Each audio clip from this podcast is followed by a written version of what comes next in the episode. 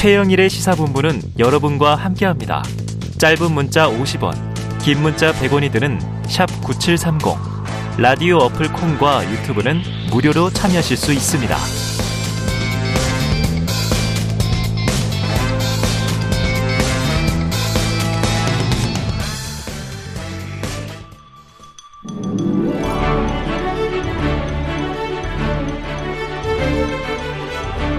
네, 기자들의 눈으로 정치권 소식을 들여다봅니다. 불사조 기자단 경향신문 박순봉 기자, 문화일보 이은지 기자 두 분 나와 계십니다. 어서 오세요. 안녕하세요. 안녕하세요. 요즘에 워낙 뭐 뉴스들이 쏟아져서 오늘은 이게 이제 가장 충격적인 뉴스더라고요. 정치권도 기자들도 평론가도 전혀 예상하지 못한 결과라고 봐야 할 것인가. 자, 이은지 기자님. 일단 민주당도 충격을 받았다면서요? 네, 맞습니다. 개파를 막론하고 음. 지금 모두가 충격에 휩싸였고요. 네네. 뭐 단적으로 어제 투표 이제 결과 발표된 이후에 이재명 대표가 두 시간 동안 자리를 뜨지 못했습니다. 아. 네, 본회의장 안에서 그래서 얼마나 많은 생각을 했겠느냐. 네네. 아, 의원들 두 시간 동안 앉아 있었어요. 네, 그냥 음. 아, 그러니까 그냥 앉아 있었던 건 아니고요. 뒤에 법안 표결이 남아 있긴 했습니다. 아, 예, 예 그런데 예, 예, 이제 워낙 늦게까지 진행이 되다 보니 뭐 저녁 약속이 있었던 의원들은 중도에 나가기도 아, 하고 좀 그런 게 있는데 이 대표가 두 시간 동안 자리를 지키면서 음. 뭐 얼마나 많은 생각을 했겠느냐. 네. 이런 네, 해석이 네. 또 나왔고요. 특히나 이게 의원총회에서 박홍근 원내대표가 우리는 부결로 총의를 모았다. 라고 언론에까지 발표를 한 내용인데 음. 이건 한마디로 콩가루 집안이라는 거를 보여준 거다. 이런 얘기까지 네, 나오고 네. 있고요. 또 지도부도 굉장히 충격에 휩싸였습니다. 네. 어제 표결 이후에 이재명 대표와 최고위원들, 그러니까 지도부들이 모여서 저녁 식사를 했다고 합니다. 음. 그런데 그 자리에서 한 최고위원이 우리가 너무 나이브했던 게 아니냐. 너무 부결을 자신한 건 아니냐 이런 자조적인 목소리가 오갔다고 하는데요. 네. 오늘 오후에 고위 전략 회의가 예정돼 있습니다. 예. 이 대표가 여기에서 좀 표결 관련해서 대응 방안을 논의할 것으로 보입니다. 네, 그 사실은 뭐 지도부가 이거는 뭐 당원 전체, 뭐 민심 여론 이것도 아니고 음. 의원들 그렇죠. 169석의 의원들의 마음을 제대로 간파 못했다. 그 사실은 자, 또 중요한 게 서른 의원이 네. 뭐 얘기를 했잖아요. 그러니까 부결을 할 거다. 부결이다. 네. 그러니까 사실 이제 비명계도 단일 대우를 취해줬구나 네네, 이런 네, 그림이 맞아요. 만들어졌기 때문에 더 충격을 받은 게 있고 맞아요. 사실 그리고 이제 민주당 쪽에서 그 지난주 상황을 보면은 그때 화요일에 의원총회를 하고 수요일에 음. 이재명 대표가 최고위원회의를 하면서 이제 깡패 발언을 하고 네. 그다음에 목요일에 또 기자간담회 해가지고 거의 1 시간 넘게 기자간담회 하면서 사냥이다. 네 45분 정도 모두 발언하고 이런 과정이 있었잖아요. 음. 근데 이 과정들에 대해서 얘기를 하는 게 화요일에 의원총회를 해가지고 어느 정도 내부 결속을 이뤘다라고 판단을 했다라는 거예요. 네. 그러니까 그 다음 단계로 갔던 거죠. 예를 어. 들자면 이제 대국민을 상대로 네, 여론전을 그렇죠. 펼치는 그런 과정으로 갔던 거니까 이재명 대표를 비롯해서 민주당 지도부는 아 내부는 정리가 됐구나 음. 이렇게 생각을 했고 사실 그 결정적인 이유가 서른 의원이 그렇게 얘기를 해줬기 때문이잖아요. 네, 네. 근데 이런 모든 과정들이 다 흔들려 버린 거기 예. 때문에 이제 아무래도 이재명 대표 비롯해서 지도부로서는 좀 혼란스러울 수밖에 없을 것 같아요. 그래요. 지지난 주말을 거치면서도 뭐 비명계 의원 의원들을 또 개별적으로 이재명 대표가 뭐 만난다, 만났다 이런 얘기도 있었고 또 이제 18페이지의 자료를 첨부해서 친전을 다 또 의원들에게 보내기도 그렇죠. 하고 자, 그런데 결국은 이제 단일 대우 깨졌습니다. 압도적인 부결은 그냥 허망한 꿈으로 어제 사라져 버렸어요. 자, 한동훈 장관이 체포동의안 설명했잖아요. 네. 15분 넘게 했는데 그렇죠. 이 설명을 하고 끝날 때까지만 해도 민주당은 압도적 부결 될 거다 이렇게 생각했다면서요. 네, 그 이유가요. 노웅래 의원이 161표로 압도적으로 부결이 네. 된 사례가 있습니다. 지난해 12월이었죠. 네, 당시에 민주당 의원들이 굉장히 반발했던 게 당시 한동훈 장관이 5분 30초 동안 네. 설명을 하는데 여기에 피의 사실 공표가 조금 들어갔습니다. 어. 이른바 돈봉투 부스럭 이런 음. 게 녹음된 파일이 있다. 음. 이런 식으로 증거까지 노출을 하면서 그 때문에 압도적인 부결이 나왔다는 해석이 많았는데요. 이번에는 무려 15분 15분을 했는데 역 역대 최장 기록을 갈아치운 네. 겁니다. 네. 그리고 내용에 새로운 팩트가 없었다는 게 민주당 내부 음. 어, 해석인데요. 예를 들면은 뭐 그런 부스럭이라든지 이런 주요 증거가 나온 것도 아니고 네. 그동안 언론을 통해서 공개됐던 공소장 어. 그 내용을 그냥 좀 잘 설명하는 네네네. 정도였다고 해요. 그렇기 때문에 15분이냐 55분이냐 이 또 차이가 있는데 이게 신상 발언은 5분으로 제한이 됩니다. 아. 이재명 대표는 단 5분밖에 말을 하지 네네네. 못했어요. 그래서 이러한 대비 효과를 통해서 어떻게 보면 검찰의 야당 탄압 음. 그런 이미지를 좀 부각됐다 네네. 그렇게 평가를 했는데 압도적 부결이 나오지 않았죠. 그러게요. 그래서 좀 상당히 좀 드라이하게 설명한다. 혐의 사실 딱딱딱딱 음. 얘기하고 이제 부연 설명을 한 건데 그냥 하나 좀 귀에 딱 박힌 게 자, 이것은 100만 원짜리 휴대폰을 주인 모르게 음. 아는 사람에게 10만 원에 판 것이다. 90만 원 손해를 입혀놓고 10만 원 벌었다고 주장해서 되겠네가 뭐 이런 얘기가 그렇죠. 쭉 지나갔어요. 그래서 뭐 일타 강사 아니냐 네. 너무 설명과 비유를 잘한다 어. 이런 이야기들도 나왔습니다. 네. 그 태도 자체가 그러니까 예전하고 좀 다르다는 면도 볼 수가 있을 것 음. 같아요. 그러니까 예전에 추미애 전 장관이나 박범계 전 장관은 이제 여러 번 뭐 체포동의안 설명을 하는 과정이 있었는데 네네. 거의 뭐 비슷한 형태의 일종의 틀을 맞춰가지고 네. 똑같은 방식으로 얘기를 했었고요. 그리고 법무부 장관들이 적극적으로 나서진 않았거든요. 그러니까 네. 이 사람을 반드시 체포시키기 위해서 동의를 구해야 된다. 이런 포지션이 아니었습니다. 아. 그러니까 어떤 느낌이냐면은 다 의원들이었잖아요. 그렇죠, 기본적으로 그렇죠. 의원들하고 관계가 좀 있고 음. 국회 소속이었던 그런 측면도 있고 음. 그러니까 이런 것들이 반영이 돼 있는데 지금 이제 윤석열 정부나 한동훈 장관 같은 경우에는 국회에 기반이 있는 그런 정치 세력이 아닌 거잖아요. 그러네요. 그 그러네요. 외부에서 왔고 그리고 한동훈 장관 같은 경우에도 마찬가지로 이제 일종의 뭐 좋게 표현하자면 국회에 빚이 없는 그런 상태잖아요. 네네. 그러니까 굉장히 법무부 장관이 나서 가지고 어. 적극적으로 설득을 하는 이 모양새 자체가 좀 특이한 아, 그림인 거예요. 그러니까 음. 그러다 보니까 한동훈 장관이 하는 여러 가지가 다 좀 새롭게 보이는 면이 있는 것 같습니다. 네. 자, 그런데 어쨌든 예상은 깨졌고 힘겹게 부결이 되긴 됐어요. 부결이 되긴 됐는데 지금 언론에서 보니까 이제 31표에서 한 38표 정도를 이탈표로 보고 있던데. 자, 이 기자님 분석하시기에 어떻습니까? 네, 조금 복잡하긴 한데요. 음. 민주당 의원 169명이 전원 표결에 참석을 했습니다. 이것도 네. 이례적인데요. 어. 그런데 체포 반대가 138표가 나왔어요. 맞아요. 그러면 최소 31표가 이탈됐다. 맞아요. 이렇게 예, 분석을 하는 거죠. 169에서 138 빼면 네. 31표가 사라졌어요. 맞습니다. 그리고 여기에 범야권으로 분류되는 무소속 표결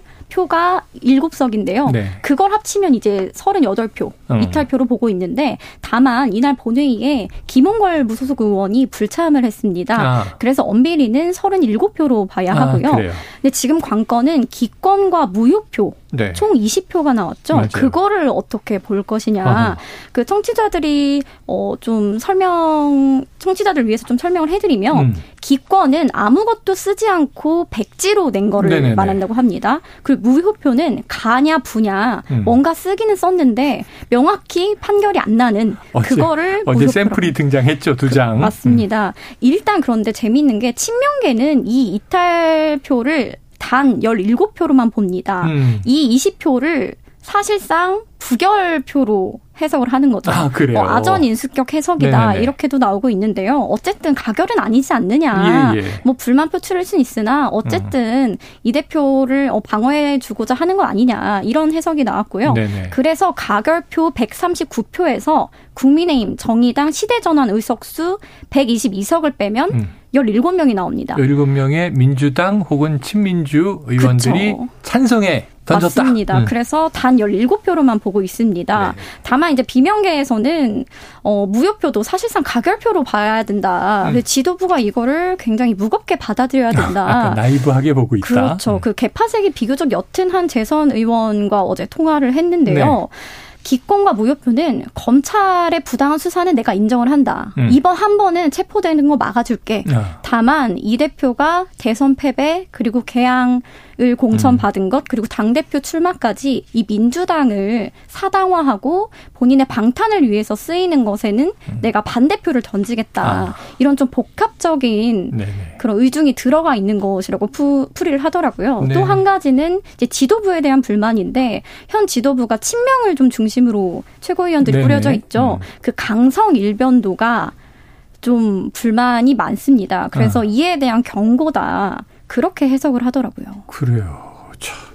그러다 보니까 최고원 중에 한 명이죠. 고민정 의원이 그런 얘기를 했어요. 뭐 지도부에 던지는 경고다.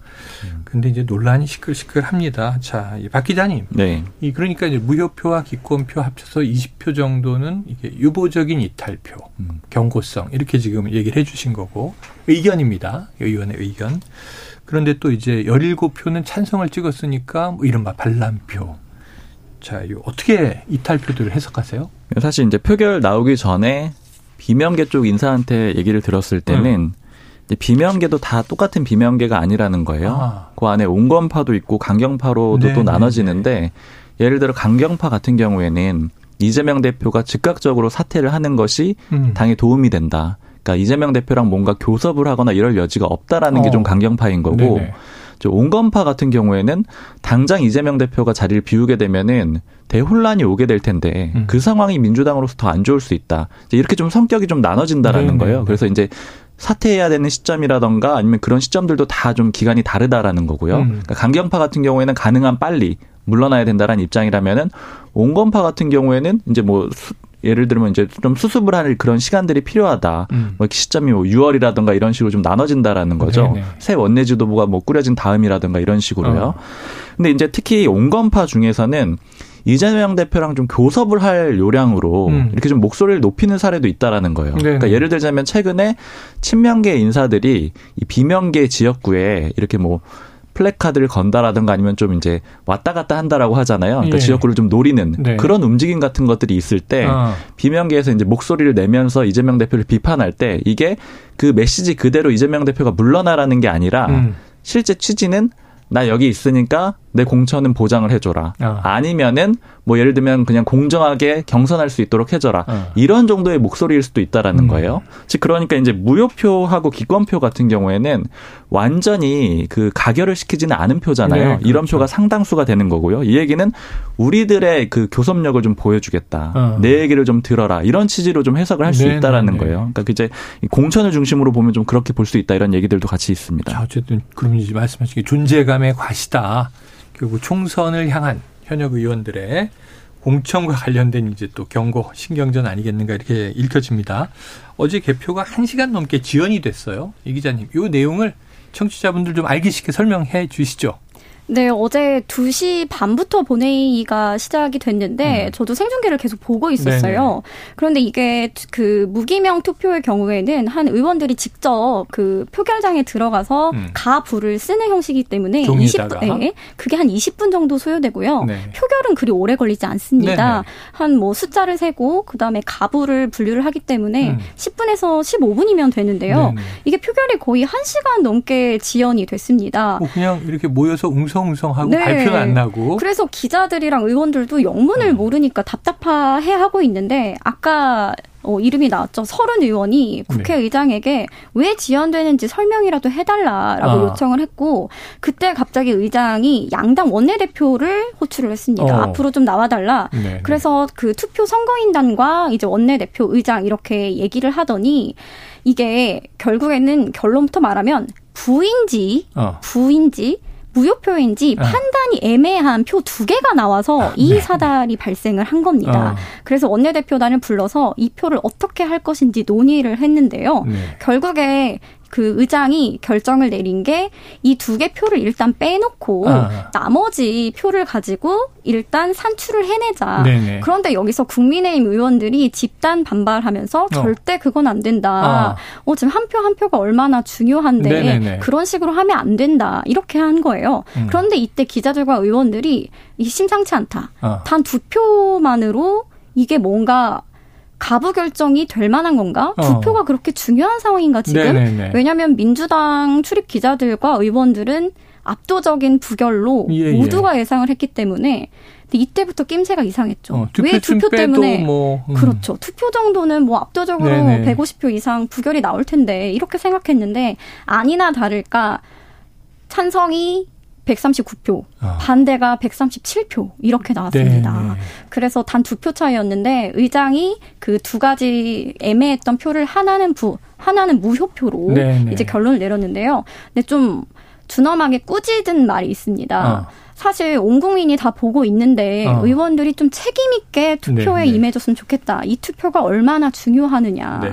한 의원 의원의 개인 의사를 반영하는 것인데 네. 글씨 하나 제대로 못 쓰냐는 의미로. 네, 네. 꾸중을 하시기도 했습니다. 글씨 못 썼다기보다는 고민하면서 그렇죠. 썼거나 네. 의도적으로 썼을 가능성. 못 쓰는 의원들도 네. 있었을 뭐 거고. 사진 다 공개됐는데 우자 같기도 하고 쭉 선이 있어서 부자 같기도 한 건 이제 부결표에 넣고 이 한자에 아니 불자를 쓰려고 했던 것 같처럼 지렁이처럼 네. 흘려 쓴 거는 무효표가 됐고. 자, 이재명계 좌장 정성호 의원이요. 한 언론과의 통화에서 조직적 움직임을 거론했어요. 어제 이게 개별적인 선택의 결과, 숫자 분포겠느냐?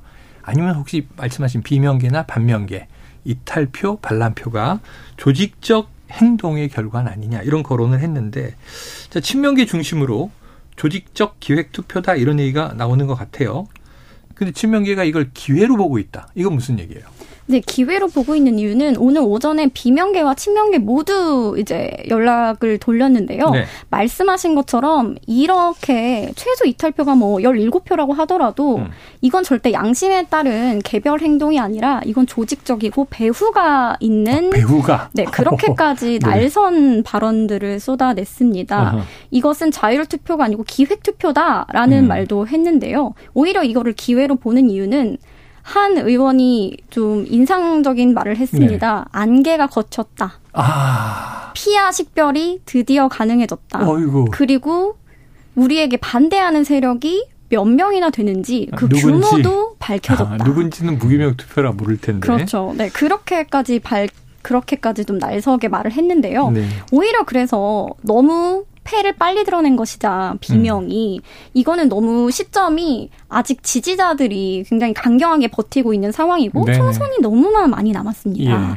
그렇기 때문에 아직 이 대표 체제는 건, 그 굳건하고 네네. 이번에 오히려 먼저 이빨을 드러낸 쪽이 음. 결국에 뭐 패하게 될 것이다. 그 이런 얘기도 합니다. 만약에 이러한 상황에서 누구 한 명이라도 이 대표에 대한 사퇴론을 꺼내거나 반대 목소리를 꺼낼 경우에 이른바 총 맞을 거다라는 아, 이야기까지 음, 나왔습니다. 그래서 박, 오늘 예. 개파 갈등이 굉장히 고조되는 상황이었어요. 그러니까 이제 내부에 분란이 커질 것 같은 걱정이에요. 박 기자님, 여권에서도 네. 좀 분석이 비슷합니까?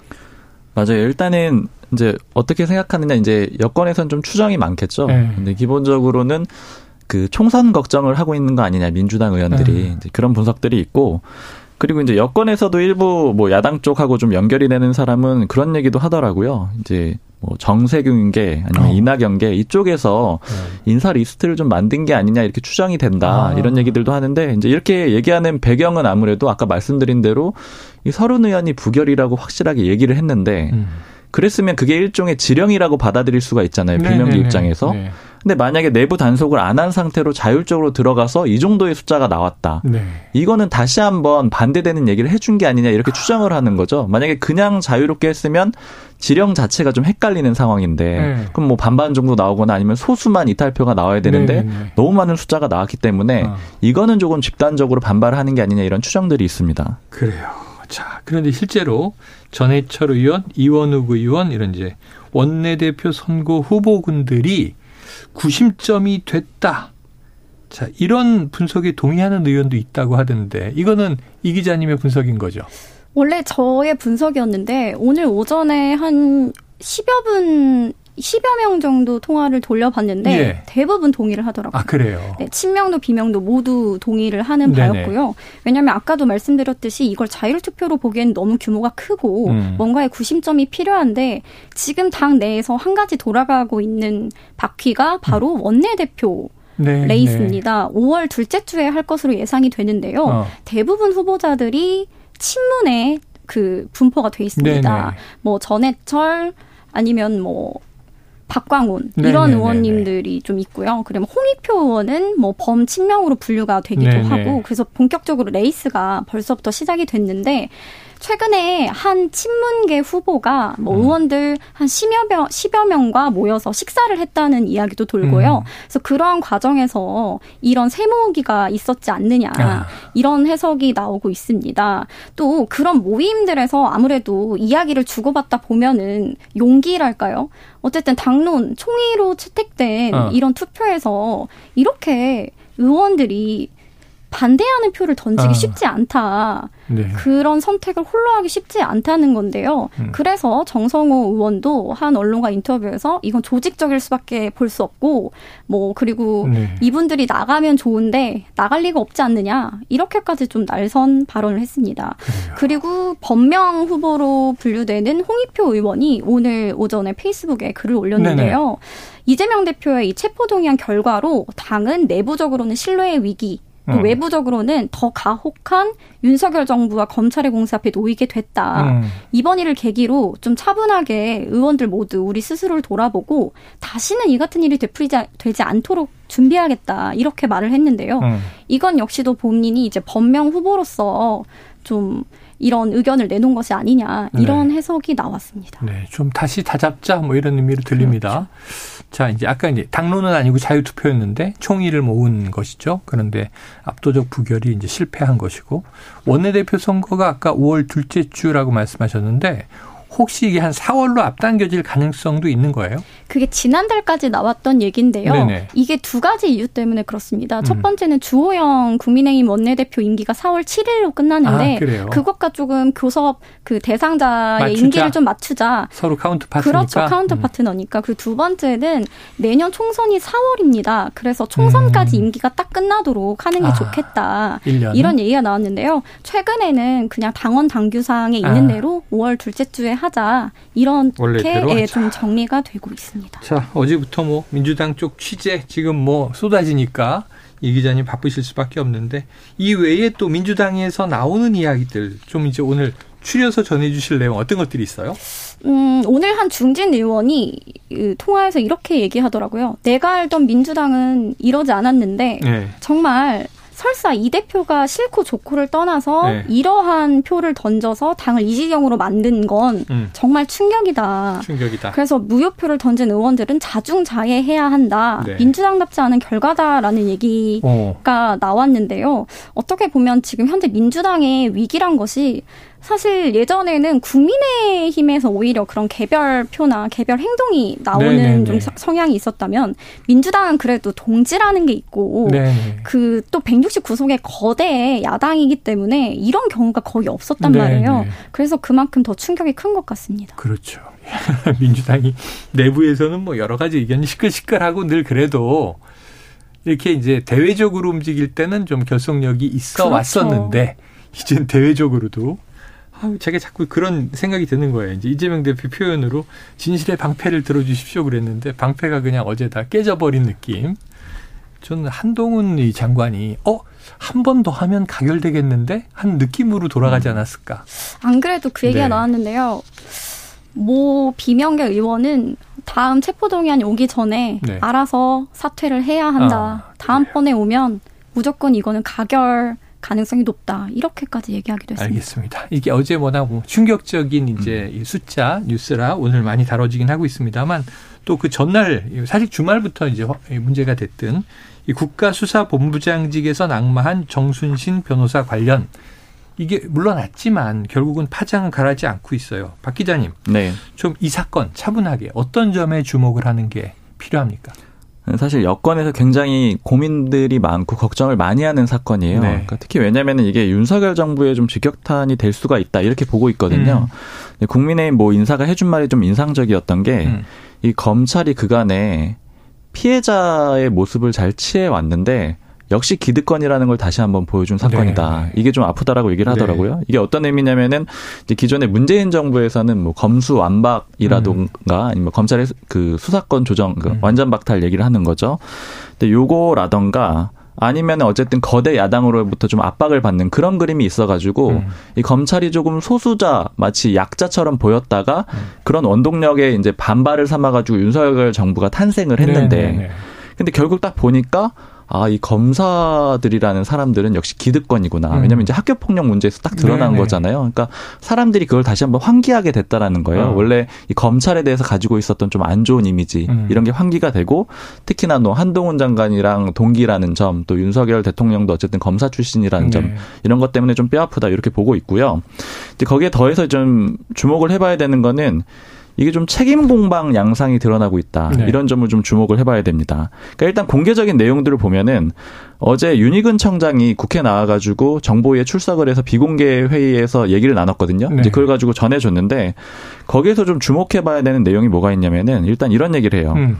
경찰청은 인사검증 권한이 없다. 네 이렇게 네. 얘기를 하거든요.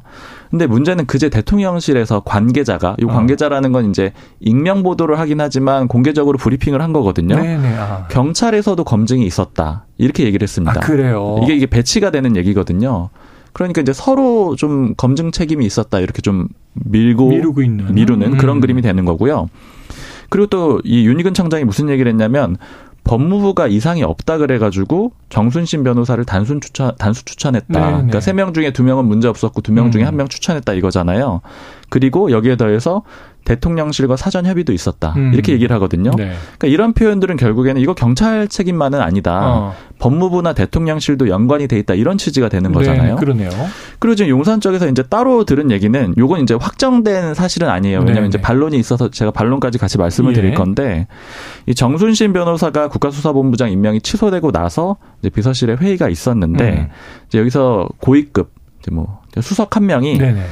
이 김대기 실장이고 사과해야 되는 거 아니냐 어. 이제 이렇게 얘기를 했다는 거예요. 네네. 근데 이제 비서실장은 어, 이거는 내가 사과를 하면은 이제 대통령에게도 그 피해가 올라간다 이렇게 어. 하면서 항변을 해서 거부를 했다라 그래요. 예. 근데 어쨌든 이 얘기가 나오는 과정에서 이게 김대기 실장의 좀 책임론이 내부적으로 나왔다라는 거죠. 네. 근데 다만 이제 요 얘기에 대해서 지금 고위 관계자나 공식적으로 물어봤을 때는 요거는 음. 부인을 하고 있어요. 아, 근데 다만 네, 이 내용이 있었다라고 얘기를 하는데 어쨌든 근데 여기서 그러면 이제 사실이 아니라고 보고 음.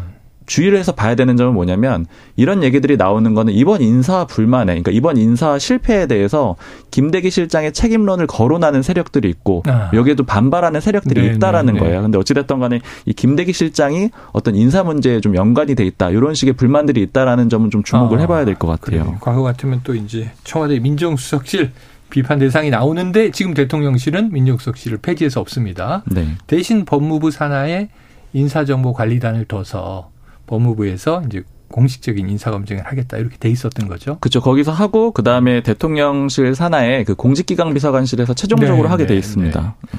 그래요.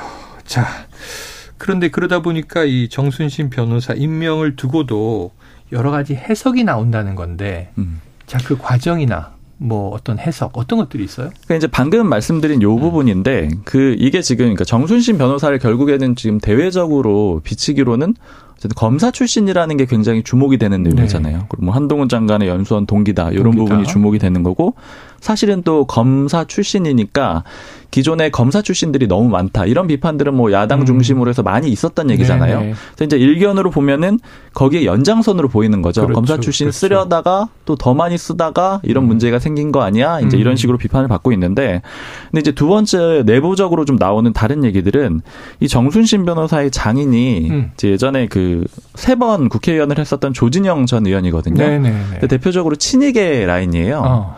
근데 지금 이 친이계 라인에서 추천을 했다 이런 얘기들도 같이 있는 거예요. 네. 그러니까 아까 이제 김대기 실장 뭐 책임론을 아. 제가 말씀을 드렸는데 이게 어떻게 연결이 되냐면 장재현 의원이 예전에 이제 비서실장이었잖아요. 네. 인수위 할때 네. 후보 시절에 그 비, 이 장재현 실장에서 김대기 실장으로 이 비서실에 있던 일종의 권한들이 넘어갔는데 음. 이게 완전히 넘어가는 게 아니고 일종의 연합군 형태로 남아 있다라는 네네네. 거죠. 네, 네. 일부 이제 이양을 해주면서 공유를 하고 있는 그런 그림이 아니냐. 영향을 행사하고 네. 있다. 그래서 이제 결국에는 이 범친이계 쪽에서 여러 가지 인사들에 좀 힘을 쓰고 있는 게 아니냐 음. 이런 해석들이 나오는 거고 그래서 이제 이 바로 정순신 변호사가 검사 출신인 거냐 어. 아니면은 친이계에서 추천한 인사냐 네, 이걸 네. 가지고 일종의 책임 공방이 있다라는 어. 거예요 대통령실 예, 예, 내부에서 예. 그래서 이제 일종의 김대기 비서실장이 좀 반대하는 측에서는 이거는 친이계 인사고 음. 그쪽에 좀 추천을 받아서 움직인 게 아니냐 외부의 흘러 들어왔던 인사니 네. 그 라인에서 책임을 지시우라는 의미였던 거군요. 그렇죠. 네. 그렇게 되는 거고 그래서 이게 이제 결국에는 이 김대기 실장이 사실은 뭐 기재부 출신이기는 하지만 음. 넓게 보면 뭐 산업부 기재부 이렇게 이렇게 네. 볼 수가 네. 있고 네. 저희가 몇 번 이제 대통령실의 구조를 말씀을 드렸던 게 정치권 출신 인사들이 있고요. 네. 그리고 이제 검찰 출신들이 있고요. 출신들이 그렇죠. 있고. 서초동이 있고 그 다음에 뭐 소위 관료. 모피아 그리고 네네. 이제 산업부 마피아 뭐 이렇게 음. 불리는 출신들이 있는데 이 세 개의 구도가 나눠져 있는데 음. 김대기 실장이 이제 여기에서 어쨌든 산업부나 기재부 음. 쪽에 이제 중심에 서는 인물이니까 이제 여기 사이에 좀 힘싸움의 구도라고도 볼 수가 있을 아, 것 같아요. 검찰 조직 출신과 정치권 출신의 힘싸움 사이에 끼어서 관료들이 또 그런 등등. 자, 그런데 정순신 변호사 외에도 최근 논란이 된 인사들이 좀 있다. 이건 무슨 얘기입니까? 사실 여권 내부에서 걱정하면서 하는 얘기들이 네. 그 전부터 있었어요. 뭐 아. 문제를 적극적으로 삼기는 힘들잖아요. 항상 인사라는 게 애매한 그렇죠. 면들이 있으니까. 애매하죠. 근데 예를 들자면은 그 정경련 회장 직무대행의 이제 김병준 전그 아. 그 상임선대위원장. 이것도 좀 이례적인 일이긴 네. 하죠. 그렇게 했던 것도 국민의힘 내부에서는 아 이거 조금 그 정경유착으로 비치면 어떡하냐. 약간 네네네. 그런 우려들이 살짝 있었고. 네. 그다음에 지금 아직 역시 확 확정이 되지는 않았지만 지금 KT 대표 가지고도 굉장히 시끄럽잖아요. 예. 윤진식 전 산업부 장관 같은 경우에도 이제 이런 얘기들이 좀 있어요. 국민의힘에서 KT가 이제 뭐 5G도 하고 네. 앞으로 이게 굉장히 좀 미래 지향적인 그런 기업인데 현재 있는 뭐 구현모 이제 전 대표라고 할까요? 뭐 현 대표가 네. 그런 전문가인데 굳이 내려앉힌 다음에 그것도 음. 국민연금이 반대 입장을 내 가지고 마치 국민연금을 활용하는 것처럼 해서 반대해 가지고 음. 내려앉히고 그 다음에 산업부 장관 출신의 좀 고령의 인사를 대표로 앉히는 그림이 네. 이게 안 좋게 보일 수가 있다. 네네. 네. 이런 우려들이 있었거든요. 그리고 또 예를 들어서 이 조한익 전 한전 사장이 있는데 음. 이조 전 사장이 그 지스트라고 해서 광주과학기술원이 있어요. 네네네. 네, 네. 여기 총장 후보로 거론됐는데 스스로 포기를 했었는데, 어. 근데 뭐 이 과정에서도 또 김대기 실장이랑 뭐 사돈이다 뭐 이런 얘기들도 있고 좀 어. 그런 것들이 그래요. 거론이 됐었거든요. 그러니까 결국 이 인사들이 여러 가지가 조금씩 조금씩 불안하다. 음. 이제 이런 얘기들이 나오는 와중에 와중에 이제 정순신 변호사 건은 사실은 이제 검사 출신인데 좀 무리가 아닌가 뭐 네. 뭐 이렇게 고민을 하고 있는 그런 상황 정도였겠죠. 근데, 근데 이제 전혀 다른 거고. 이제 학폭 같은 게 터지면서 문제가 됐던 거고 그래서 이제 요거 좀 여건에서 내부적으로 걱정을 하고 있고 음. 특히 이제 이 KT 대표 같은 것들도 아무래도 이제 주주들이 요즘에 또 민감하잖아요. 네. 이제 국민들이 또 주주로 많이 이제 주식을 사가지고 가지고 있는 경우들도 있고. 예전 같으면 사실은 지금 이 공개된 민간 기업인데 네. 공기업처럼 정부에서 이제 이 주로 사장 인사에 개입하고 그런 것도 좀 시대착오적이다 는 얘기도 많이 음. 있었잖아요. 음, 맞아요. 그래서 이게 어찌됐던 간에 확정된 사실은 아닌데 음. 이제 어쨌든 여권 내에서 인사들이 좀 불안불안한 게 있다. 이런 네. 기류들을 좀 말씀을 드린 겁니다. 그 중에 하나가 터진 것 아닌가 하는 추정인데 오, 지금 말씀하신 걸 들어보니까 아, 이게 구도의 그림이 자, 눈에 띄는 인사들 때문에 주로 검찰 출신, 검사 출신 이렇게 얘기를 많이 해왔고 이게 또 비판점이 되기도 했지만 사실은 모피아를 비롯해서 산업부 출신 인사들도 한 축을 이루고 있다. 음. 뭐 정치권 출신은 말할 것도 없고요. 그런데 KT 얘기하시니까 말이죠. 요즘에 대통령이 자, 은행도 공공재 음. 성격이 있다.